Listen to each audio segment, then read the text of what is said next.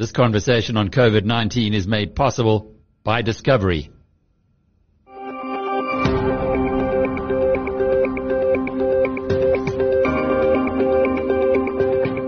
Hello, I'm Alec Hogg, and welcome to episode 41 of Inside COVID-19. In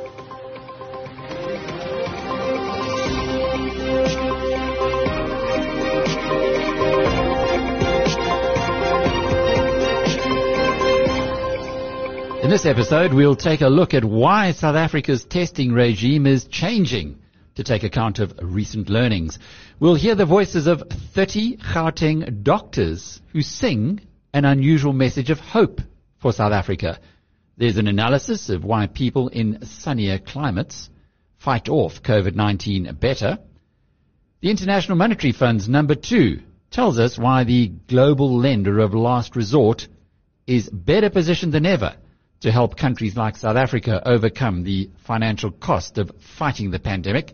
And we pop into the education minister's discussion with the media today on why schools didn't reopen as planned.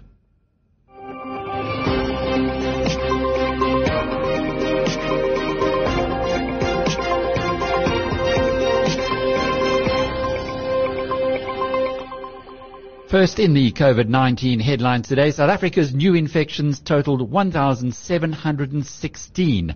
That's slightly down on Sunday's number and the fifth successive day at a similar level. That takes the country's total recorded COVID-19 cases to just over 34,350, of whom half are now formally described as having recovered.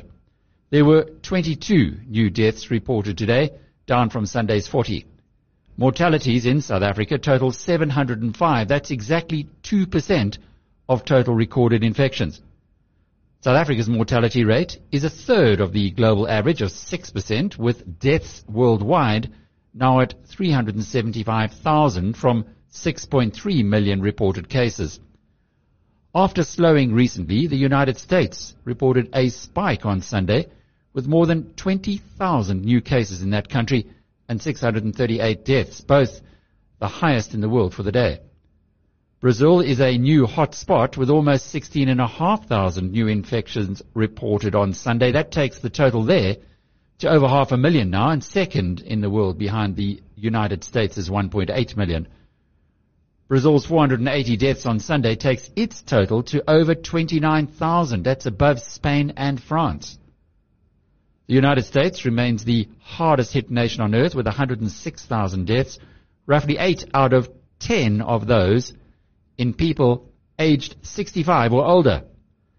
Next on the list is the UK with almost 38,500 mortalities and Italy at 33,500. An impromptu remote choir of 30 Gauteng general practitioners supported by Brian Schimmel, one of the country's top musical directors, have released a COVID-19 video song to send their patients and the rest of the country a message of hope. The project was put together by the recently established 150 strong Gauteng General Practitioners Collaboration Group. None of the doctors are professional artists and each clip in the video was filmed in isolation at the workplace of the doctors concerned. An interview with the Voices That Care instigator, Dr. Dan Israel, and collaborator Dr. Sherry Fanaroff is coming up later in this episode. The proposed reopening of South African schools has been postponed by a week, giving the laggards time to get fully prepared.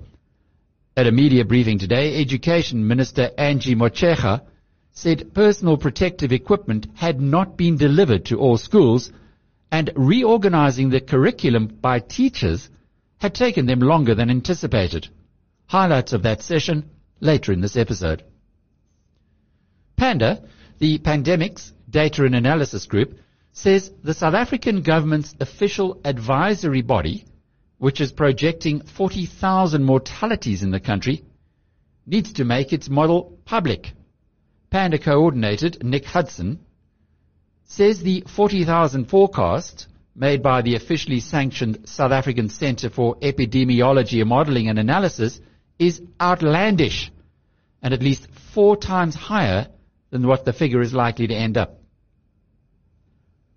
South Africans were able to acquire their favorite tipples today for the first time in nine weeks and reacted by forming long queues outside bottle stores and other alcohol sellers. The South African liquor industry said the reopening went without major hitches. A statement from its umbrella body stating members of the alcohol industry were unanimous in their praise for the way retailers, restaurants, taverns and consumers rose to the challenge and demonstrated the safe and legal reopening of the sector.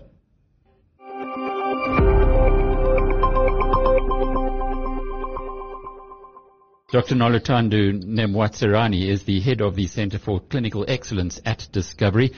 Nolu, we've seen the infections in South Africa rising very significantly in the last few weeks. Is this expected? Yes, it is expected. Um, we are seeing Western Cape with the highest number of confirmed cases at this point. But in the early days, it was uh, communicated that we will be peaking maybe later in June, maybe early, later in July in areas like the Western Cape and later on in some of the other provinces. So we're expecting a surge in cases around this time, uh, but right now Western Cape is disproportionately uh, impacted by the number of COVID-19 cases. Do we know why? So, I mean, there have been quite a few theories around how the Western Cape is currently experiencing a much higher number of cases. I think it was initially thought that it could have been seeded cases where people who reported the cases came into the Western Cape to travel and because of maybe some poor social distancing practices and maybe other reasons then those people transmitted the infections to the rest of the community. And now we're starting to see community spread. And I think that is contributing now to the number of cases that we are seeing. Does it mean that what we're seeing in the Western Cape is going to be replicated elsewhere in the country? Is that a, is that just a matter of course? We are expecting similar trends in other provinces, just that the Western Cape could have been the first province to be impacted. But I think it's really how we deal with what we're seeing in the Western Cape to actually prevent maybe devastating effects uh, elsewhere. So to try and manage and contain spread in other areas of the country. But the epidemic uh, from the word go, it was clear that we will not, it's almost like deferring it, but we can never almost eliminate it even though, I mean, there are some countries that have managed to limit the number of cases like New Zealand.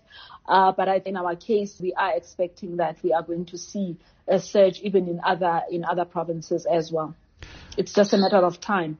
How important is the testing? And we do seem, there's been a lot in the media about us taking a long time to get the tests back and being a bit on the yeah. back foot there. Yeah, no, testing is critical at this point. At the start of the epidemic, we had our case definitions in terms of people who qualified for, for testing and there were lots of plans nationally around increasing testing capacity. I think at the time the minister was talking about 30,000 uh, tests per day that would deal with the current number of requests that we are getting. But you would have seen the latest results that came out in the last 24 hours. We tested about 17,000 specimens, so which is short of the 30, and we are aware that they, there are shortages in terms of the test kits, and I think it's not only unique to South Africa. There are some global shortages of the test kits. It talks to what our testing strategy looked like in the past few weeks and how we almost need to review that testing strategy and think differently around who we test and why we test them. There's been a lot of talk specifically from experts highlighting the fact that what worked a few weeks ago is definitely not going to be something that we can sustain because what is happening right now with the testing backlog is that in some areas, specifically if you look at the Western Cape where the numbers are quite high. People are waiting for about a week or two weeks to get their results. For an infection like COVID-19 where you need to be acting as quickly as possible, by the time you get the results, what are you meant to be doing with those results? If a person who needed to be isolated has been moving around unaware that they are infected, and 14 days later then they get their test results. So it means that you are actually unable to act on that test result in terms of isolating those who may be close contacts to that person. The other important piece that has been highlighted around testing is our clinical management of patients because when you test, you also want to know this person is COVID-19 positive and therefore how do you structure their treatment plan and act in terms of their clinical management. So the delays are really not uh, assisting uh, with any of those. So you're not curbing the infections because the results come when people have been, ex- I mean, have been exposing others to potential infection and also even for the clinical management of patients, there isn't much more that you can do because of the delays. So I think those are the two important pieces. And, and I mean, there's been quite uh, some of the experts have been quite vocal around what has been driving some of the inefficiencies in testing. And also they were just highlighting the importance of getting results within 24 to 48 hours so that you can actually act on. What they have picked up, Alec, specifically uh, maybe talking to some of the corporates is some of the wasteful testing that has been going on, some of the testing that has been observed where asymptomatic people have been testing, return to work, people are tested, and there's baseline testing of people who are well to just get their COVID-19 status. That is considered really a wasteful testing because the people who are sick and really need a diagnosis to be made will not have access now to testing because of the shortages. There's been real, almost like a condemnation, condemning the practice of requesting baseline testing for people who are asymptomatic and understanding also the limitations of the test itself if you do it uh, for people who are asymptomatic that you may get a higher percentage of false negative results because we also understand that at a certain point in the incubation period, you may not have sufficient viral uh, load for you to test positive and therefore some people may test negative and a false sense of security that uh, the test result has come back negative, but in fact that person could still be infected. It's a whole lot of issues that need to be taken into account when we move into a space where we may be seeing an increase in numbers, not only in the Western Cape, but in other provinces as well. Mm, it's so interesting the, the way you've unpacked it there. Effectively, then we've probably wasted a lot of money given that the tests, talking to your colleagues, they were telling me that the tests cost about 850 Rand each. Then you've got thousands and thousands of these tests that have been done, which seem to be wasteful because what's the point?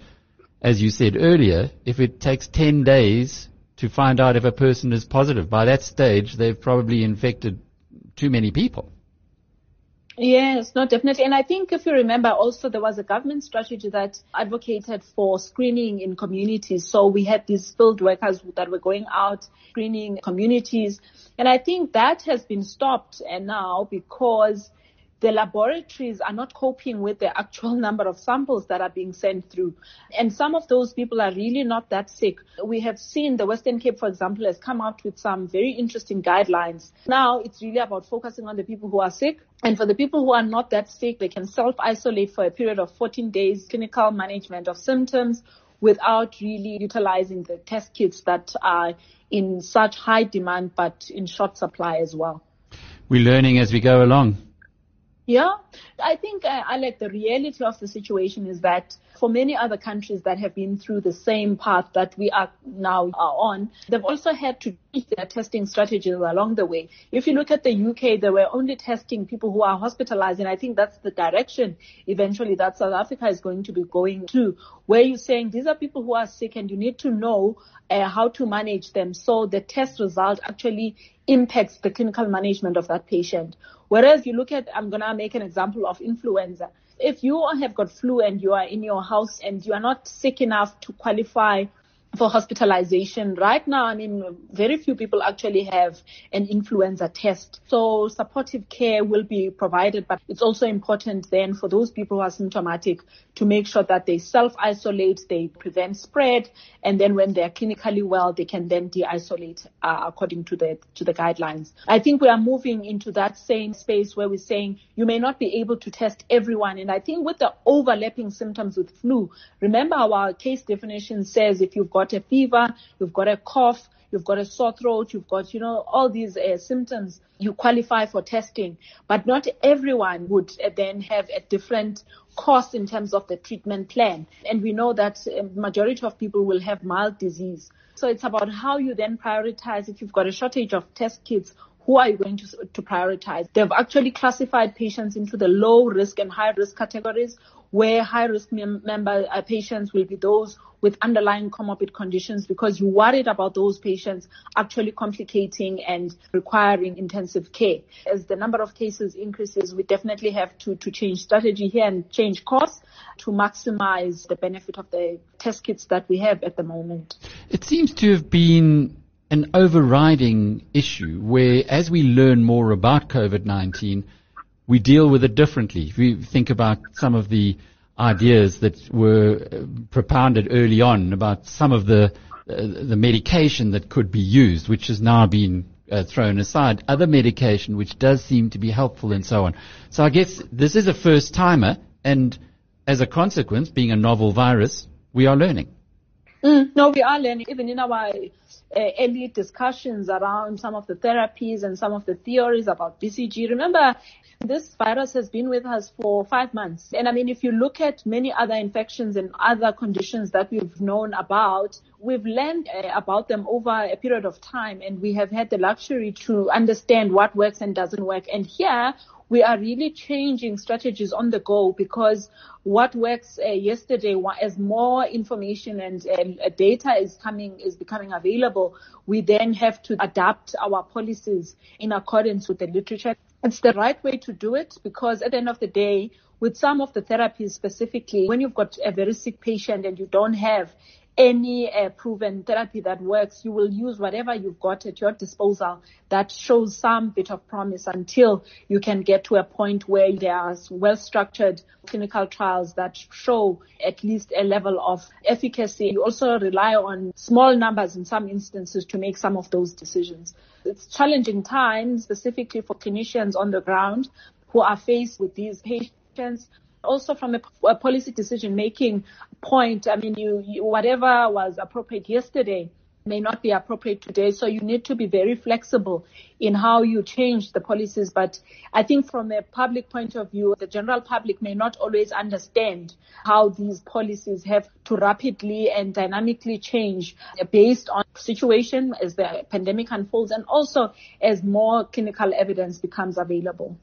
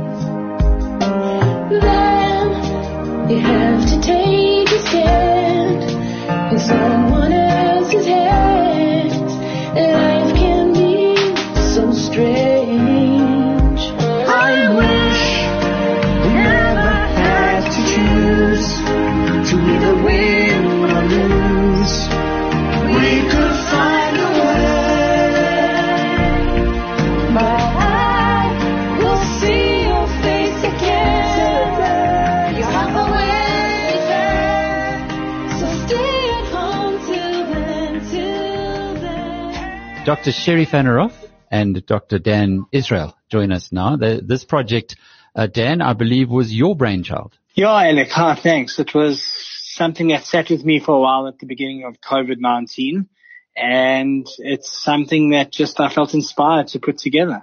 Are you a singer? I'm an amateur singer. I used to be involved with a lot of musical projects growing up and I put together a couple of shows, but as fundraisers and amateur events, but I'm not a professional. It's quite a choir you've got together there, and clearly you couldn't put everybody into one room. How did you record it? So it was the most interesting musical thing we've put together because in all the choral work we have done before, the first step is putting the voices together in one room and seeing how they sound. And the uniqueness of this project was auditioning, so to speak, doctors in our group who wanted to be involved, who we had never met before over a cell phone and getting them together virtually and deciding with the help of the pros I'd used who would work together and who would blend nicely to make a great song. But we did it all on the phone and that's how we got them together. Sherry, What motivated you to become involved in this project? At the beginning of COVID-19, round about the end of March, quite a lot of the GPs in Joburg started talking to each other about medical things because COVID-19 is very new. You know, nobody had knowledge about it. And so we really started sharing medical ideas and medical knowledge and questions. And our group grew. You know, I joined in, I think the end of February, there were probably about 25 GPs on a group that I think has been going for a couple of years. And from then until now, it's grown to a group of, I think, 152 GPs in mainly in Joburg and Greater Gauteng. On this group, we've had amazing camaraderie. We've had really lots of fun and jokes, but most of all support. And when Dan threw his idea out there and said, I've got this crazy idea, who wants to sing? I think out of the group of 150, Dan will correct me, I think there were 30 GPs who agreed to sing. And that's why I said yes, mainly because of the support and the, the camaraderie of the group and because we really wanted to send a special message out to our patients, really just saying your doctors are here for you, we've got you. Start with the lyrics, Dan. Where did they come from? growing up, I heard this song, and this was another We Are the World anthem song that was actually written in 1991 during a wartime and when troops were being sent out in America, encouraging them on one of their expeditions. I didn't know that growing up, but I'd heard the song and being involved in the choral things that I were, was growing up, I decided one day I want to make something of this. At that time, no one knew what that song was and I didn't even know how to find the song. There was no YouTube, Google or any way of tracking these things. When I came up with this idea and I started looking for what song we were going to do, I remembered the song and today it's easy. There's Shazam and Google and I, I looked up this voices that care because I found the, just the, the name of the song so fitting for the message that we wanted to put out during COVID-19. We found that the, the words just were so meaningful and the melody was so beautiful. The song allowed for such participation of different doctors coming in at different parts in the song that it would really become an anthem for us as GPs during COVID-19. How are you guys doing? Sherry? Things are tough, Alec. You know, most GPs and specialists are actually finding in Johannesburg our practices are unusually quiet, which is interesting. A lot of patients are scared to come into the doctor they're scared to go to hospitals because they're scared they're going to pick up COVID. In addition to that, we obviously have to take massive precautions in terms of keeping our rooms as sterile as possible. We've got to disinfect. We've got to be in PPE, masks, gloves, visors, things that at the beginning were actually really hard to get our hands on because there was a, sh- a shortage of them. So we're doing good. We're loving our collaboration group, which is Gauteng General Practitioners Collaboration. A lot of us generally don't speak to each other. GPs are really isolated and this has been a way of coming together and doing this song really has brought us all closer together. And Dan, from your side, uh, are you also finding it tough? Yeah, so like at the beginning there was an influx of anxiety into my practice, which there still continues to be. But as Sherry's just said, we're finding that people are reluctant to look after their normal medical conditions and they seem to be neglecting those in the fear of catching COVID, which sometimes is irrational and sometimes is thoughtful in terms of public precautions. But being the GP stuck in the middle, we have a tremendous responsibility and at the same time, a lot of difficulty in fulfilling it. So yeah, things are quite tough but we keep our heads up. And it's Karen van der Merwe's group, this group that she started that really helps the GPs to maintain this great spirit amongst us. What kind of questions are you being asked? Alec, well, you know, the anxiety, as Dan said, is massive from the beginning. And I think that that's because it's an unknown and the media coverage of it is unlike anything I'm sure you've ever seen before.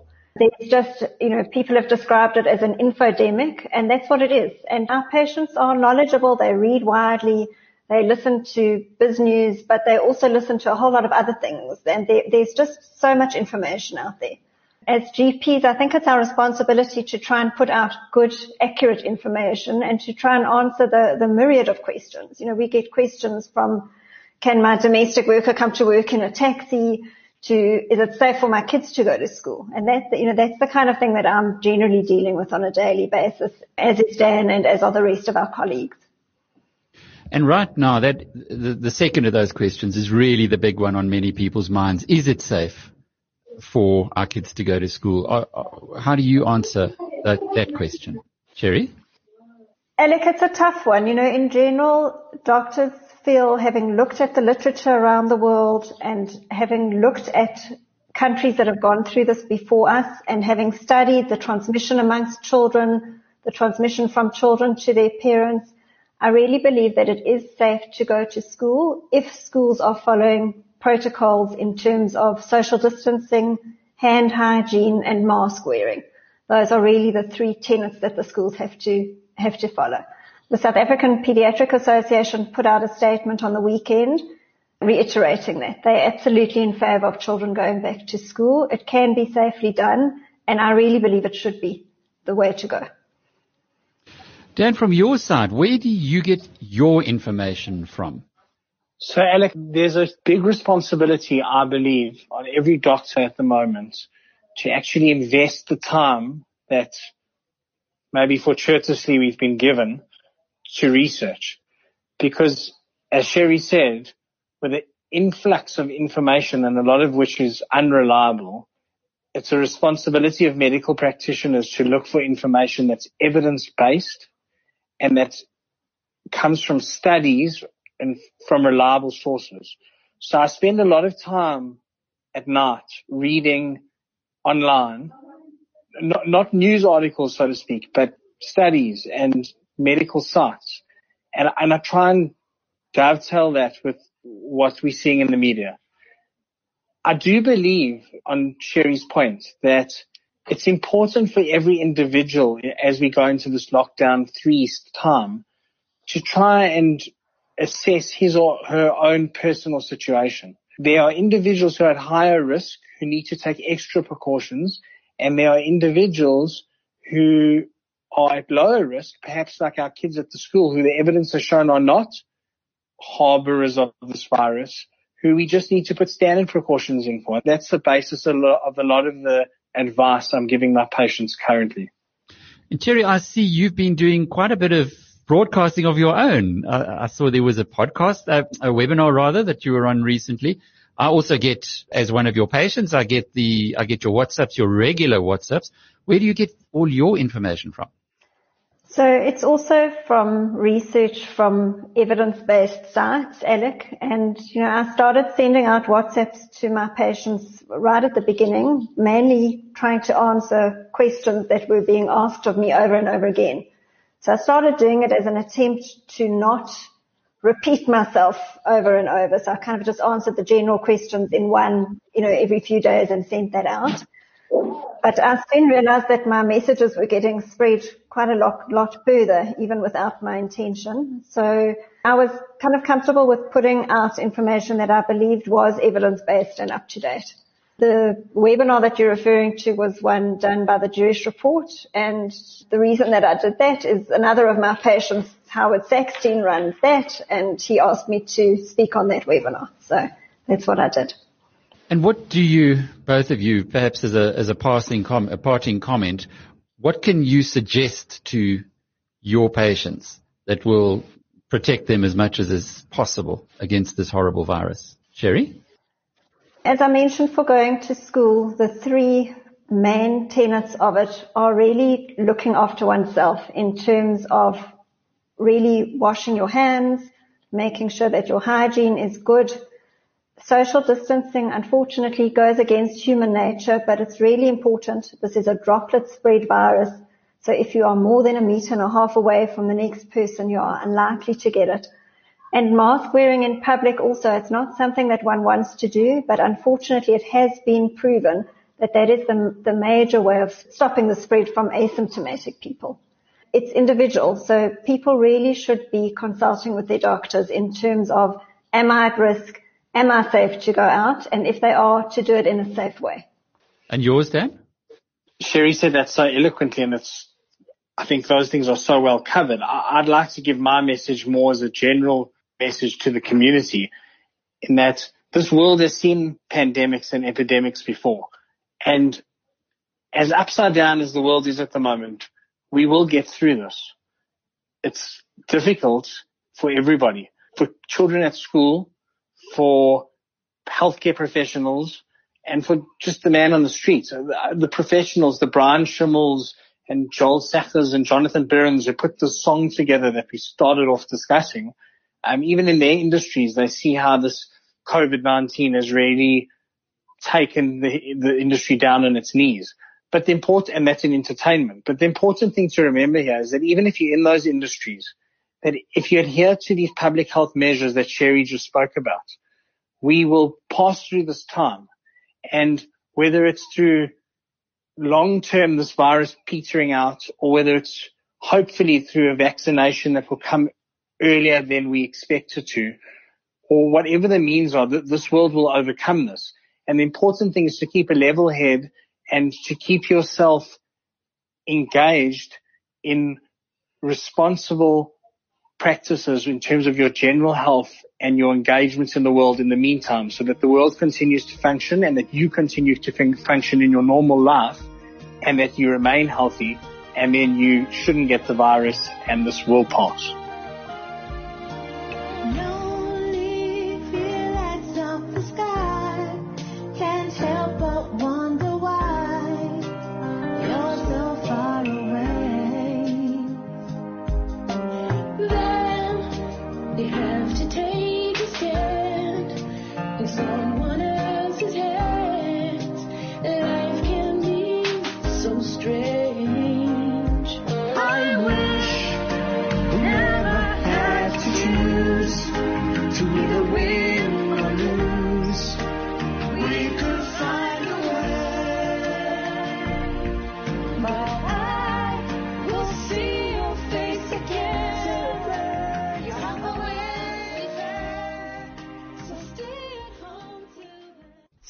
Have been looking at the effect that weather factors and temperatures have on the coronavirus pandemic, and results have indicated that it has its peak like other flu viruses during the colder months. The COVID-19 virus appeared to survive longer when it's cold and dry. This has raised the fear that COVID-19 may increase in the winter in the cooler parts of the southern hemisphere, like South Africa, and rebound in the northern parts of the world after their summer. Bloomberg editor in Australia, Jason Gale, spoke to one of America's most respected health experts, Harvey Fineberg, about the effect of weather on COVID-19, and he found that the answer appeared to do more with sunlight and vitamin D levels than heat.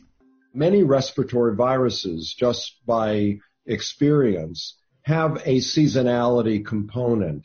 When the weather is drier, cooler, more people indoors, they do a better job of transmitting from one person to another. So the uh, incidence of infection tends to go up in the winter months uh, when you're far from the equator.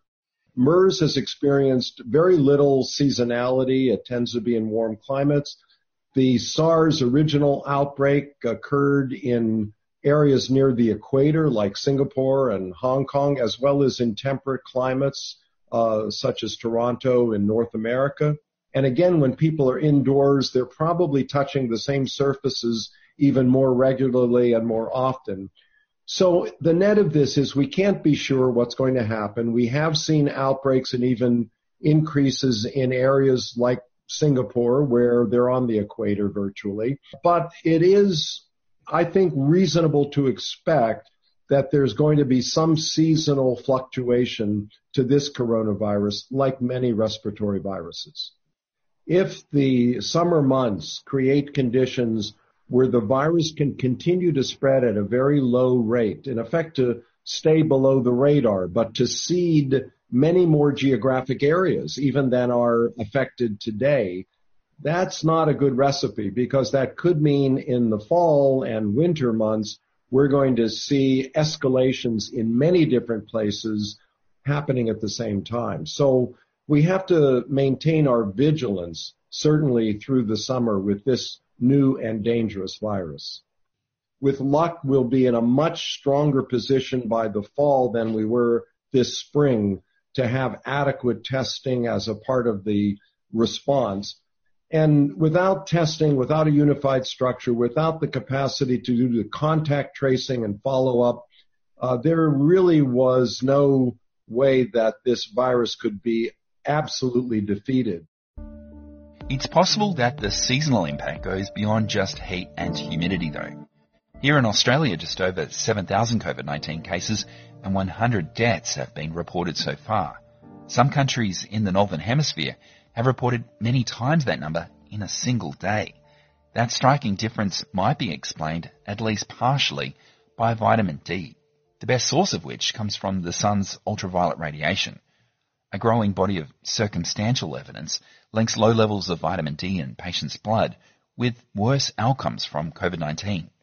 The pandemic emerged and started spreading in the Northern Hemisphere at the end of winter, when people's vitamin D levels are typically around their lowest for the year. Last month, scientists at Northwestern University in Boston found COVID patients with severe vitamin D deficiency were twice as likely to experience major complications. They think it has to do with a sluggish immune response that's more likely to result in a hyperinflammatory condition, sometimes referred to as a cytokine storm. A 2017 meta-analysis of 25 randomized controlled trials showed that vitamin D supplementation protected against acute respiratory tract infections. Harvey says it deserves further investigation. Uh, it's one of a number where there's some reason from previous studies with other infections, from laboratory experience, to think there could be some role that that particular agent could play in reducing the frequency of disease or the severity of disease or both. If it did turn out that supplementation with vitamin D could interrupt the the severity or the occurrence of this disease, it would be tremendously valuable because that's a very safe agent, widely available. It could be uh, very useful but like all of these others, it needs to be investigated and evaluated in a double-blind, randomized, controlled fashion. Last week, the Lancet Medical Journal reported that researchers in London plan to begin a study to investigate how diet and lifestyle factors might influence transmission of the coronavirus, as well as the severity of COVID-19 symptoms, speed of recovery, and any long-term effects. They aim to recruit at least 12,000 people and have some preliminary results by the summer. As one of the researchers commented, at best, vitamin D deficiency will only be one of many factors involved in determining the outcome of COVID-19, but at least it's a problem that could be corrected relatively safely and cheaply.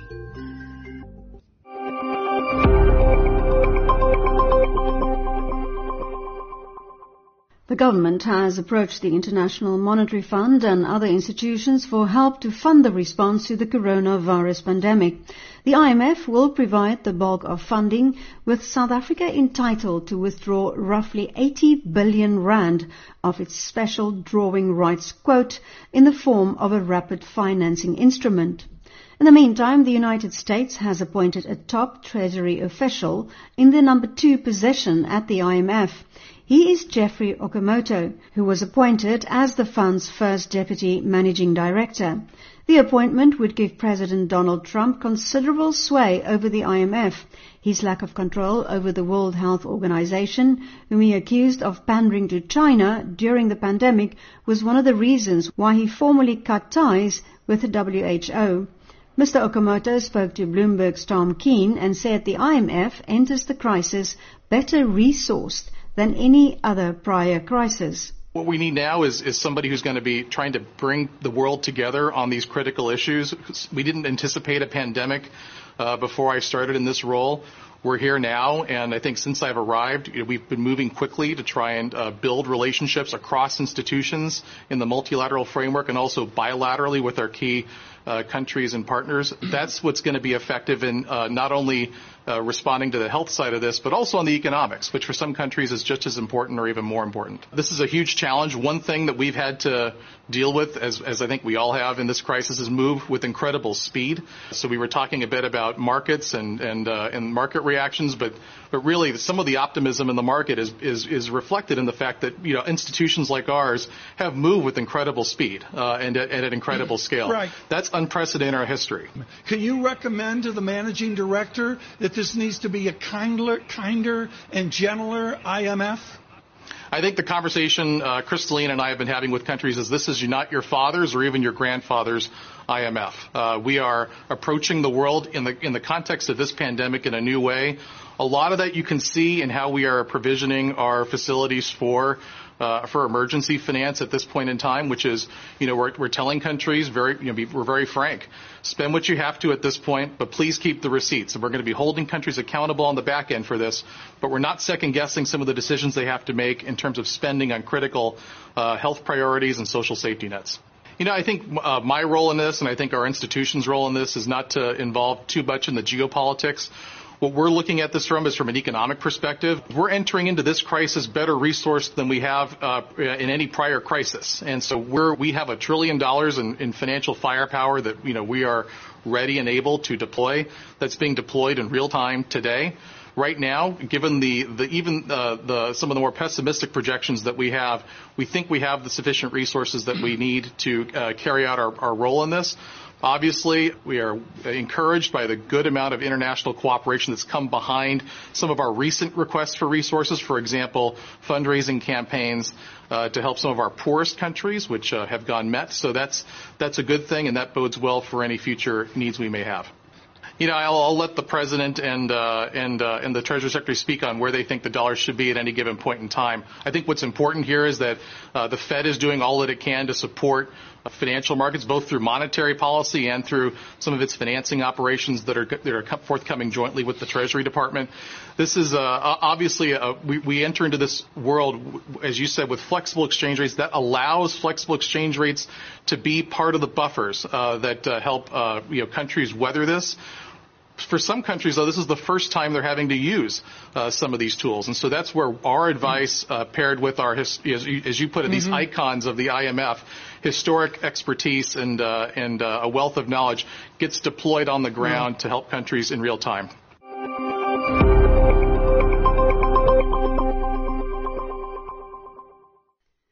Many countries are grappling with the issue of whether it is safe to reopen schools and how to safely bring children back to the classroom.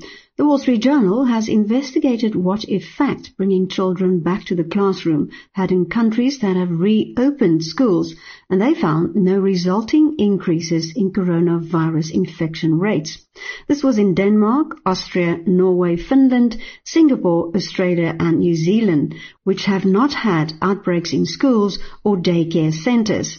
It has to be said, however, that most of these countries have sophisticated monitoring systems in place.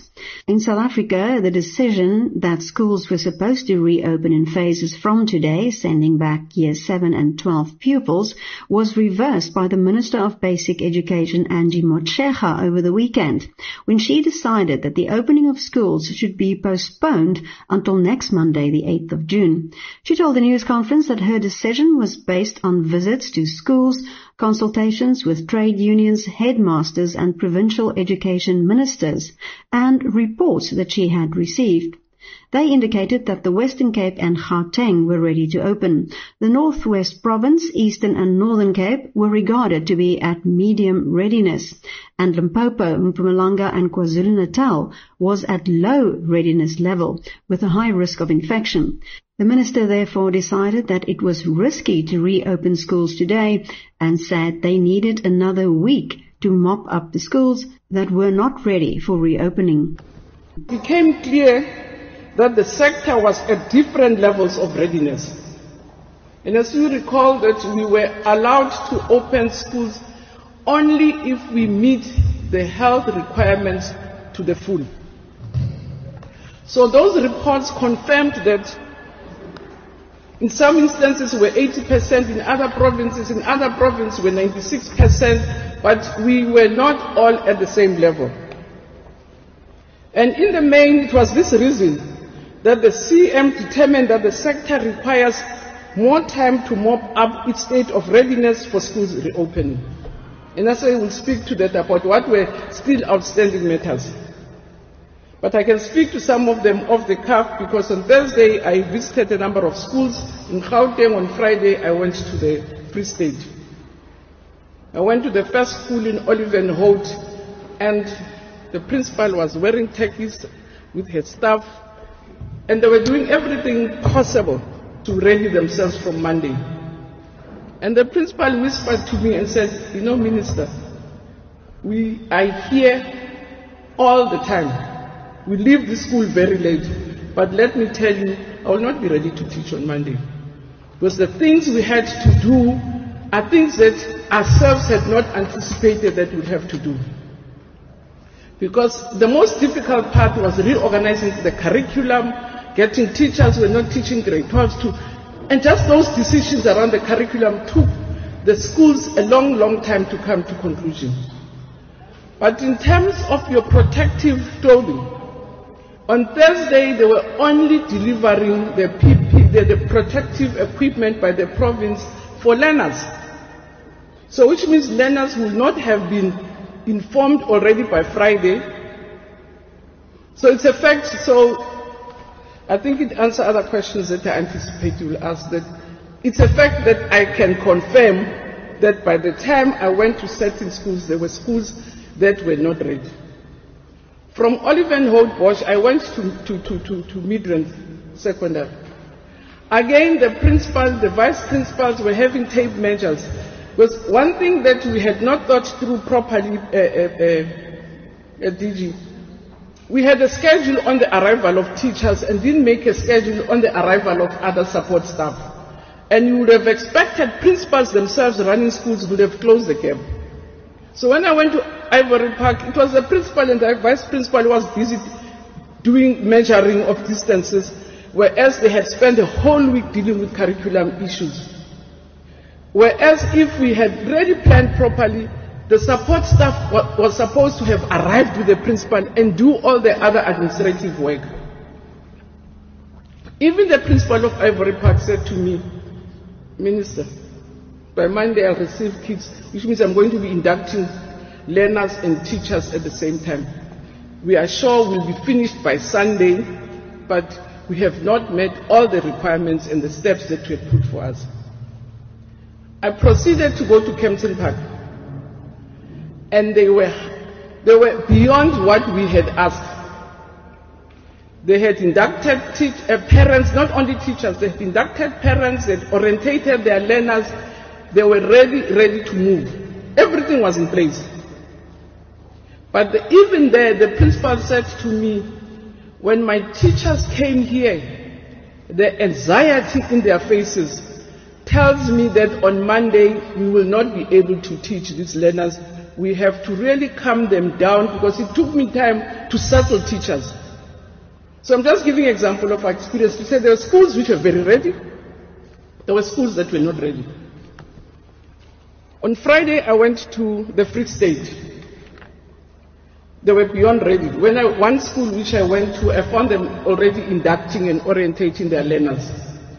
Because they themselves also are saying when the teachers arrived, they were very anxious and they felt that if they were to teach on Monday, they must induct their learners. They had called parents, showed them all the health protocols to reassure them about the safety. Because as you remember, we all said, uh,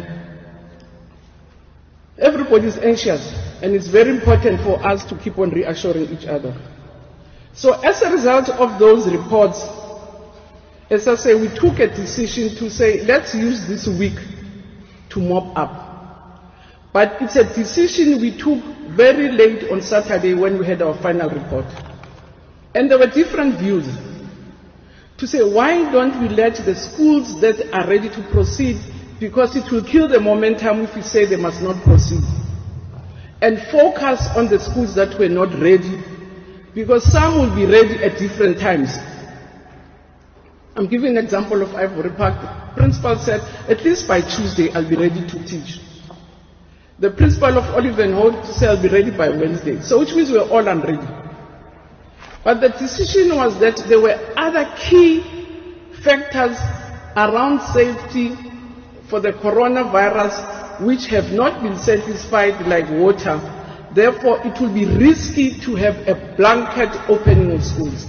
And it took us long on Saturday to arrive at that. So on Sunday, I had to spend the whole day speaking to private schools because they also needed reassurance. We had to agree. I had to speak to. So it was a series of people that we had to consult with. And I'm still explaining why I had to call the media off because I just could not jump other steps, especially with people who were affected, because principals needed to know by yesterday, what do they do? Do they phone parents? Do they send uh, uh, messages to say parents must not bring children? And that's what took long. So I want to say again, I'm very, very sorry. But based on these reports, it became quite clear that the sector was at different levels of readiness. In the main, it was for this reason that CEM, your Council of Education Ministers, determined that the sector requires just more time to mop out the state of readiness for, for school reopening in order to comply with the health and safety standards of COVID-19. So the Saturday uh, CEM resolved that teachers whose schools have already received the personal protective equipment will be expected to report at work on the 1st of June. So we're expecting teachers to come today, and I'm glad the first school I went to, they have a full complement of teachers. They had 25 teachers in their books, they had 25 teachers. But even then, it was qualified that if they have received, because the report was saying as late as Saturday, there are schools which had not received their protective equipment from their provinces. And when they arrive, those teachers have to prioritize the preparation of their work to deal with the new normal brought about by the coronavirus. And that new normal meant different and new tasks for teachers because even here the principal was telling that she had, she had five classes. You said five, two classes for matric. We have five. Now you are at 8. So which means teachers were not teaching grade 12, now have to teach grade 12, and therefore you have to work out in terms of your staffing deployment, how do you deploy your teachers? And that was not an easy one because I think as schools we have this tendency of saying your most experienced or most skills go to grade 12, the others. So we've had to reorganize ourselves. So as provinces, we also agreed that we must finalize all outstanding deliveries of your PPEs to schools and the outstanding provision of water and sanitation. Because by Sunday when we met, Rand Water gave us a report. They had not finished. They had, I think they'll speak for themselves. There were schools that they had not delivered tankers to. They're only arriving today. And teachers and support staff should be inducted and orientated for the new environment brought by COVID-19. Because it's the very same teachers who have to be armed with all the necessary information who in return have to support and induct learners. So some of them obviously will not have been inducted by Friday or Saturday. Therefore, we've agreed that schools which have not inducted people, they should do the induction. And again, as I say, when I was in the Free State, it was a health department, there was a doctor and nurses which were teaching our staff about the virus and all sorts of things and working out the protocols of, link, of linkages between themselves. And we also agreed that provinces should finalize the training of screeners. Because again, screeners were appointed, they had not arrived at schools, but other provinces had done it. I'm told the MEC tells me that she had trained all her screeners, she had trained all her school nutrition team uh, uh, uh, members and also volunteers that had come to assist us. Because what is going to happen in the first weeks, especially in the primary schools, we have to help force our children to understand the new environment. Uh, there are going to be different assembly points. They are not going to be able to interact with their friends. They are going to have different breaks. They are going to leave the school at different times. So it's a new environment because they must not be crowded at the same place. So all those logistics have to be sorted out so come next week, everybody knows where the assembly point is. You see, MEC, when I went to the Free State, there were even color coding classes to say the yellow only assemble there, they don't go anywhere else. The green only assemble there. The yellow, so that even inside the school they are not able to interact and the whole area has been color coded in terms of the directions. But we also had to deal with processes related to independent schools. Right? So they had made their own submissions to say we're small. Some of them are small. So the reason for us to phase in is to allow us opportunity to start. It's not because we don't want all the learners here. To allow us to really create a COVID-19 compliant environment. And they say we have. How many inspectors we have? So we had to deal with those. We also had to deal with schools of learners with special needs. Because even those are, are different, they're therapeutic, there are different space that we had to work through. So we did discuss, then we met after our decision with uh, MECs, then we met with teacher unions and the National School Body Associations to share with them our decisions to use this week to mop up and ensure that all the outstanding matters are attended to and agreed with them that this week is going to be a mopping period schools that have completed all the necessary steps should use this week for induction and orientation. So let me not repeat that. So what is happening is that provinces are now putting the shoulder to the wheel to ensure that all prerequisites not yet fulfilled will be delivered within the week one of June. And together with our partners, agreed to another meeting on Thursday to continue to monitor and evaluate all outstanding compliance imperatives. For instance, we also had situations where, because we announced late our decision on Sunday, parents had started driving their kids to school. I mean, parents phoned me to say, I'm in the Eastern Cape, my child is in a boarding school, are you saying I must come back? So we had to deal with all the matters that really were a fallout because of the late decision. So we communicated, unfortunately, quite late that parents should not bring grade 7 and learners 12, 7 and 12 to schools, but teachers who have received their PPEs are expected to report for work and carry out their responsibilities as spelled out. And more importantly, the, the sector agreed that the effective teaching and learning should resume on the 8th of June 2020.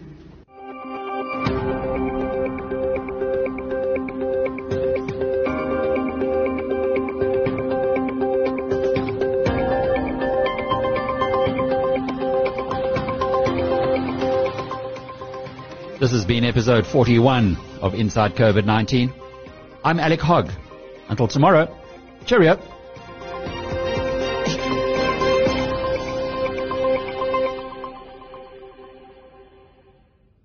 This conversation on COVID-19 was made possible by Discovery.